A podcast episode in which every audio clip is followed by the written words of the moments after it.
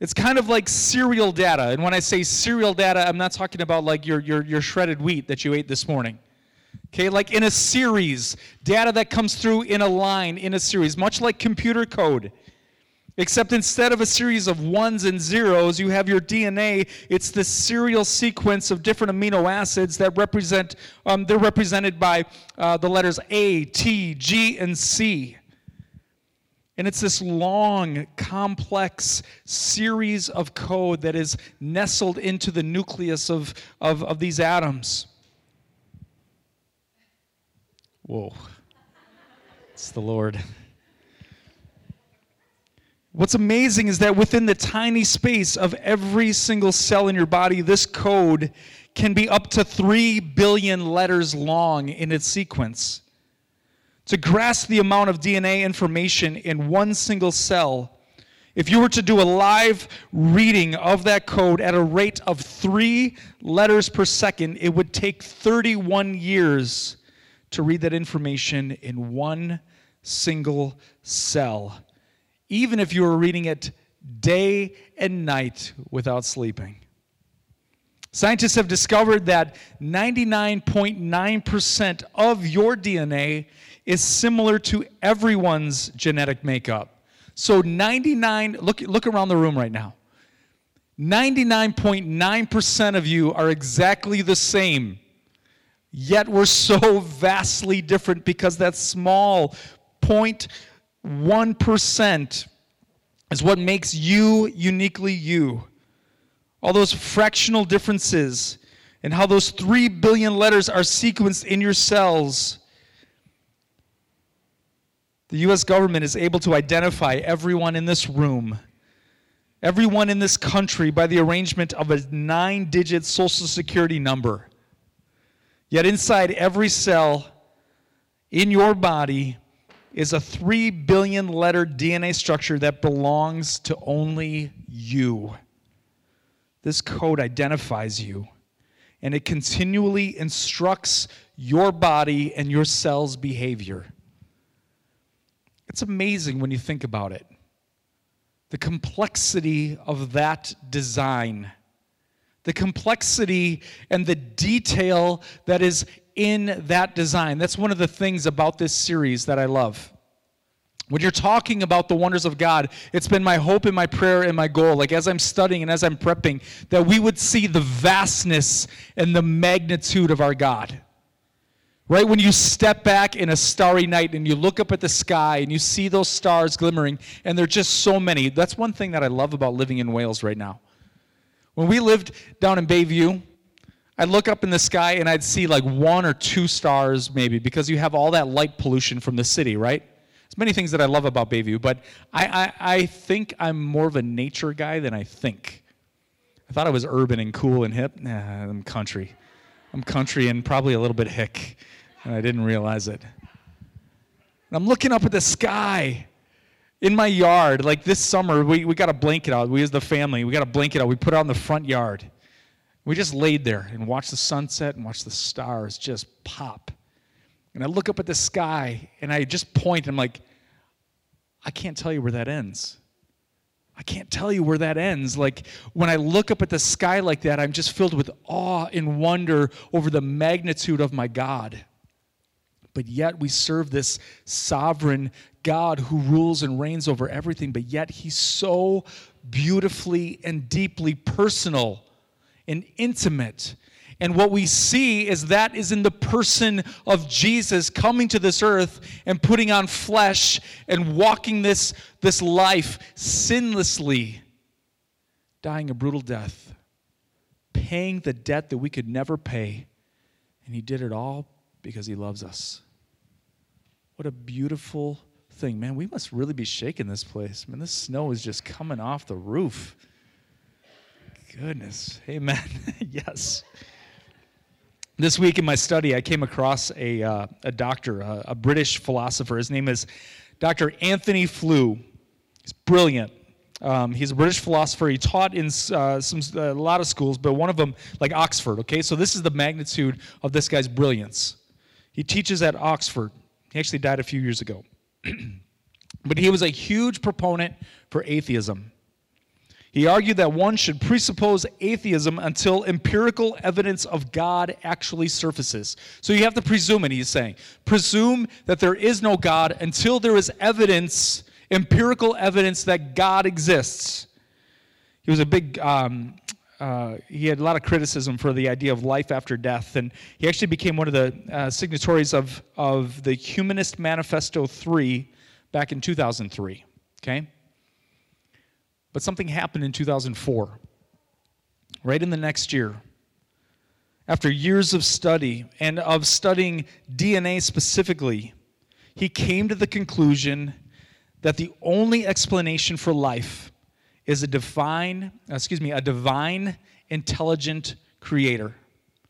His whole life, he's this huge proponent for atheism that there is no God. You have to prove it. There has to be evidence. You have to show me empirical evidence. I will not believe unless I see the evidence.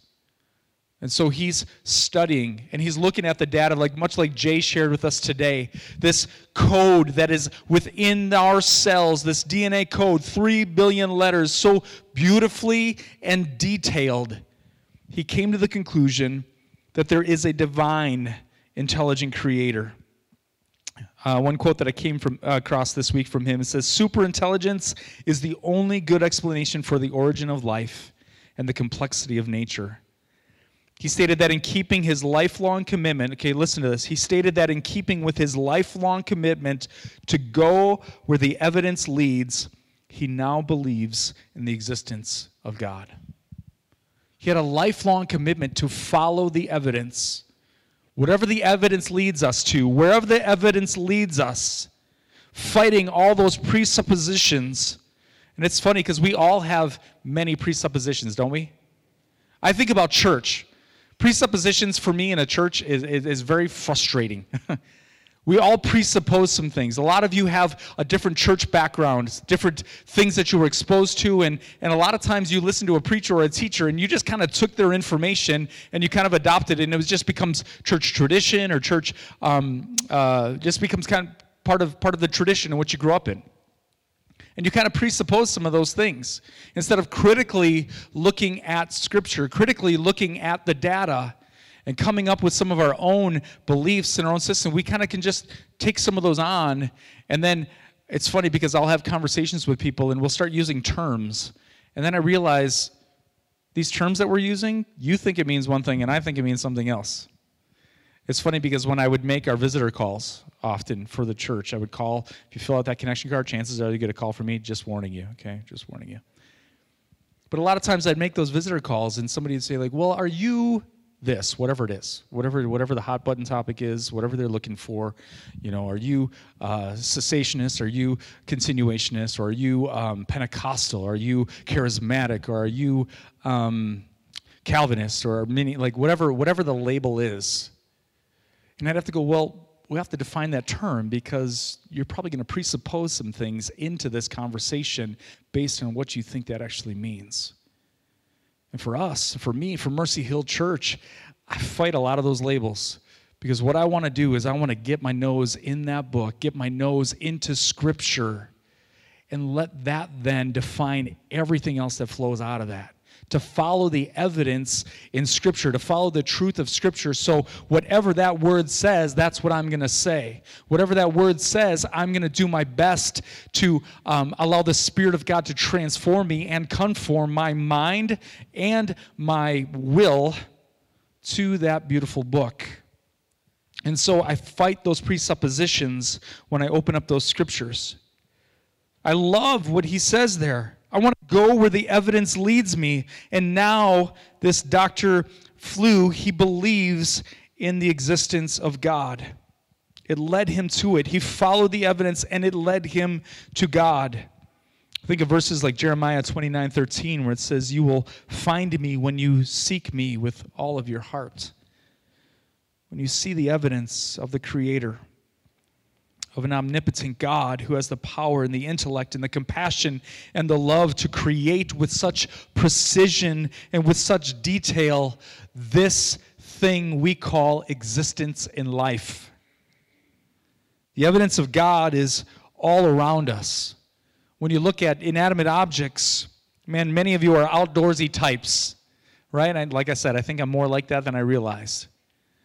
You walk out to the lake and you look out over the lake and you say the magnitude of God. You walk out to the mountains, you go out west and you see the mountains and you just see that grand creation in front of you. You can't help but think of God. The sounds of nature. Have you ever gone outside at night in the silence of night and realized just how not silent it is? And there's this chorus of, of crickets and, and animals singing unto their God under the stillness of night. Romans chapter 1, verse 19, familiar passage says, For what can be known about God is plain to them, because God has shown it to them.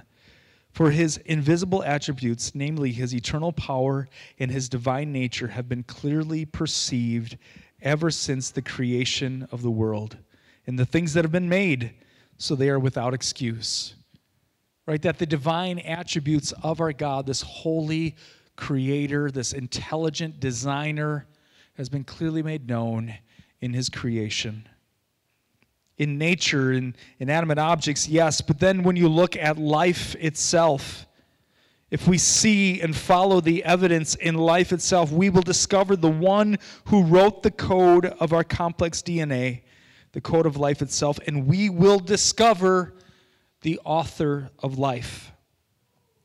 The evidence of, of God in creation, and especially in human life, it's, it's astounding. It's overwhelming. Wives, when you woke up this morning and you saw your hunk of a husband lying there in bed, hair all a mess, eyes all crusty, morning breath, I know you were overcome by that creation in front of you that you thought to yourself, oh man, there must be a God.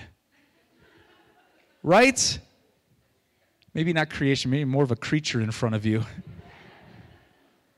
When you see the complexities and the beauty of God in creation and in specifically in human life, the evidence will lead us to the author of life, the sovereign life giver there any writers out there?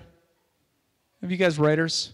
I have a I have a 12 year old turning 13 tomorrow. Goodness gracious. But he's quite the writer. He has actually written a novel, a fantasy novel. He's I think he's oh, over 70 pages. About 70 pages. Blows my mind. My final thesis in Bible college was about 47 pages, okay? It's like a 23 year old kid at that point. My, my 12 year old is writing novels here. Um, but a good author, like my son, gives life to a character, right? An author gives life to his subjects, to those characters within that book. And God, not just in a figurative sense, but in a literal sense, gives life to his creation going all the way back to Genesis chapter 1 when he takes the dust from the ground and he forms it. And then he breathes the breath of life into Adam. And there, from that moment, the author of life has given life. David expresses the handiwork of God in giving life, and not just life, but since he's the giver of life, he's knowing and creating in an intimate fashion Psalm 39, excuse me, 139, verses 13 and 14. For you formed me in my inward parts. You knit me together in my mother's womb. I praise you, for I am fearfully and wonderfully made. Wonderful are your works. My soul knows it very well. This God that we serve, this God who made us his own, he is the author of life. He is the one who creates he is the one who ingrains that code of DNA in our bodies. But yet, there's also a killer. You have the one who's the giver of life, and then you have the other one, Satan himself, who is the taker of life. He is a murderer.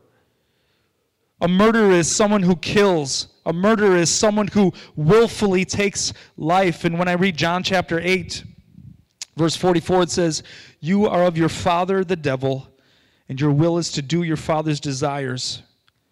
He was a murderer from the beginning and does not stand in the truth, because there is no truth in him. When he lies, he speaks out of his own character, for he is a liar and the father of lies. Other parts in John describes the thief who comes to kill and to steal and destroy. And he leads his own to do the same. Second Peter, our study just a few weeks ago, we talked about false teachers, those who lead people astray, their own desires, their own greed, their own covetousness overcomes their teaching, sneaks into their teaching, appeals to the greed and the covetousness of their followers, and it ultimately leads to destruction. In that text, we talked about how they were slaves of corruption, meaning decay or corruption or, or death, excuse me. The enemy of our souls, full of lies, falsehood, scheming, trickery, because he is the father of lies and he is the life taker the murderer. All the way back in Genesis chapter 3, when sin entered into the world and with it its wages, which is death, everything was broken, everything was tarnished, everything became corrupted, and everything is moving toward death. But God had a plan. But God had a plan way back in Genesis chapter 3, you see the very first messianic prophecy that the offspring of the woman Eve would come and crush the head of the serpent, overcoming the murderer. Killing and, and, and undoing the hurt, the pain, the death that is caused by sin and the murderer himself. God, the author of life, had a plan for death. So that brings us to this Christmas story. And so one of my favorite Christmas verses of all, and that's John 3:16. Now some of you said that's not a Christmas verse. It's actually just after he was talking to Nicodemus, saying you must be born again. See John 3:16 most of you don't even have to look at your Bible, but you could recite it from heart because you learned it in Sunday school says, For God so loved the world that he gave his only Son, that whoever believes in him shall not perish, shall not die, but have everlasting life. Couldn't plan the dramatics any better. That's awesome. Verse 17 says, For God did not send his Son into the world to condemn the world, but to save the world through him. Whoever believes in him is not condemned but whoever does not believe stands condemned already because they have not believed in the name of God's one and only Son. See, the Christmas story is about that verse. For God so loved the world, that God so loved broken sinners enslaved to their sin and ultimately to death. He loved them so much that he sent his one and only Son and he sent that son in a babe in a manger full of hay. Love came down. God condescended to man. Keep that in mind. We cannot reach God. That's the problem. That's the problem with religion. See, the chasm is way too great. The chasm because of sin is way too great.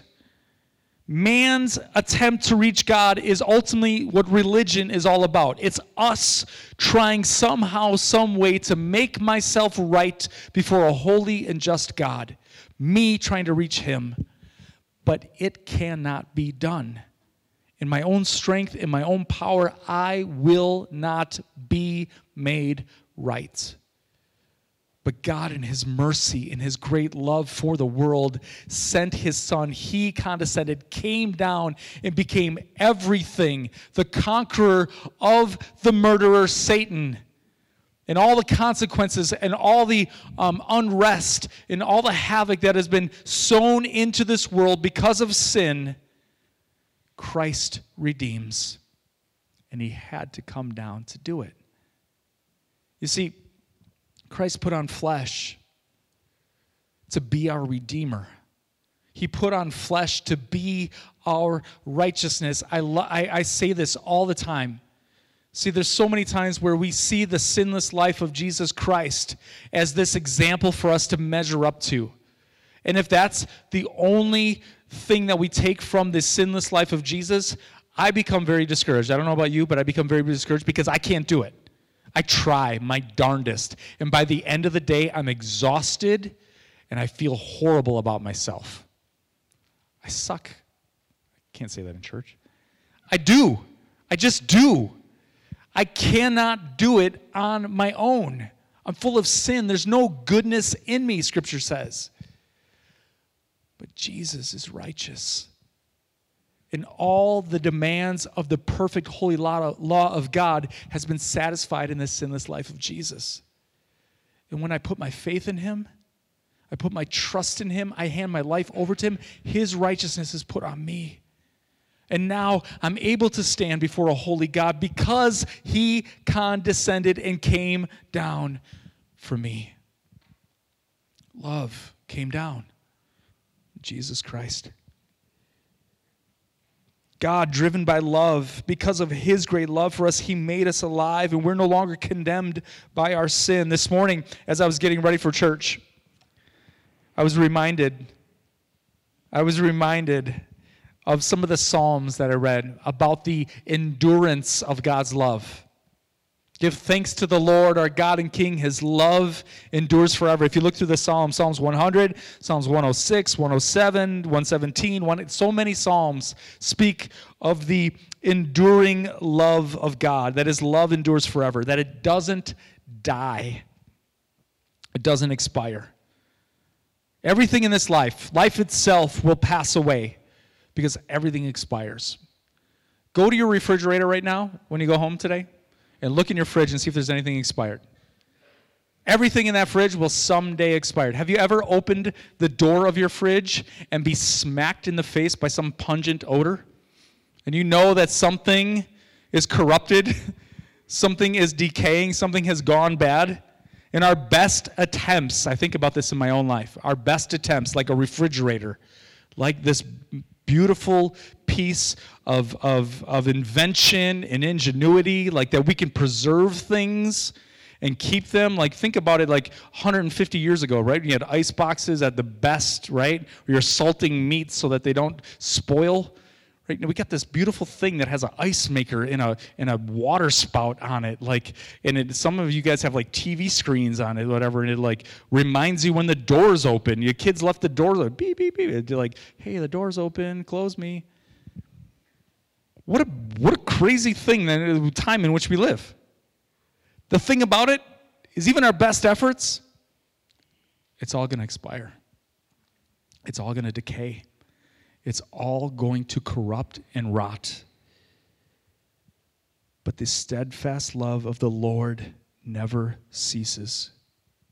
His mercies never come to the steadfast love of the Lord, our, our scripture we read in our Advent reading today, never ever ceases. It endures forever. It will not die or expire. And that love is what drove our God to send his son to stand in our place. To live that sinless life, but to stand in our place and to die for our sins, the death that was deserved of us. Jesus came down and he paid that debt.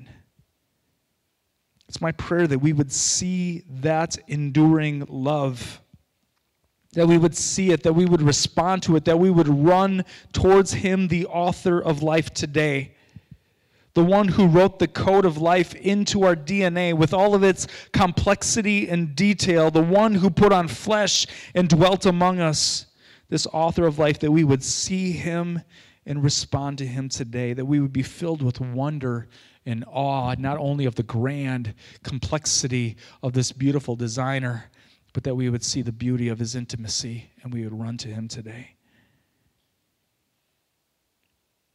Because of his glory and his great love for us. The author of life himself, he came down and he put on flesh. He dwelt among us to give you life. Yes, in this life, but yet but better yet, life eternal. And he did it for his glory and simply because he loves you. It's my prayer that you would understand the vastness of God's love for you today. The fullness of God's love for you today. It wasn't rooted in your goodness, but it was just rooted in Him and His goodness. That's the thing about love. When we talk about God's love, a lot of times we, we like to say it's unconditional, right? It's not conditioned on us. And that's true. It's wonderfully true, but I don't think we understand the fullness and the beauty of that statement. It's not conditioned on us, it's conditioned on Him and the fact that He's steadfast and never moves. His love endures forever. As I said before, it's my prayer that in this series, we would see the grand nature of our God and be filled with wonder. But not just see the grand nature of our God, that we would see his sovereignty and his closeness, his intimacy in a new way. That we would be struck by his great love for us, for you specifically, that he would come down, put on this corruptible flesh, all because of love that he's able to sympathize with everything we've ever faced because of love. He was tempted, he was hurt, he was scorned, he was rejected for you, for me, because of his love. It's my prayer that we would see the author of life, that he's the giver of life everlasting, and that today we would respond to that love. So, as we conclude, and as Nate and the band comes, I want you to do some business with God this morning. Have you experienced life everlasting through Jesus Christ? Have you experienced salvation because of Jesus? If you have not experienced that salvation, given your heart and put your faith in Christ, today I would implore you, I would encourage you, today's your day of salvation. There's only one way to the Father, and that's through the righteous and holy one who came down because he loved us, and that's Jesus. So today, put your faith in him. He's the author of life and life everlasting. Let's respond to our God today. Let's pray. Father, thank you for this morning, and I thank you for your grace. I thank you for your goodness. God, I thank you for your love. I thank you, God, that it was your love for us that drove you to send your son Jesus to this earth to experience all the brokenness of this life. That you can sympathize with us that you know and that you would just sit with us in some of the darkest moments of our life, some of the biggest pains of our life, God, that, that you would just be there. You're there with us in those moments and you can sympathize.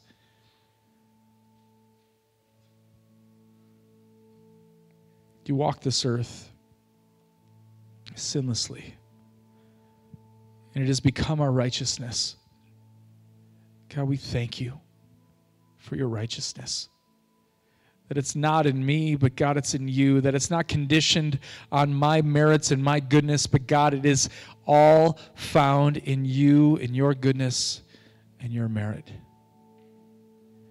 So, God, if there's people in this room today that struggle with that, if there's people in this room today that have been trying to earn their way and not just receive their receive your love, that they've been trying to earn your favor and not just receive your love. God, I pray that today that you'd open up their eyes, that you'd open up their hearts to receive your love, and that they would respond in turn with a life of worship, with a life of faith, trust, in the author and giver of life. We love you. We thank you in Jesus' name. Amen. Let's stand and let's worship our God together.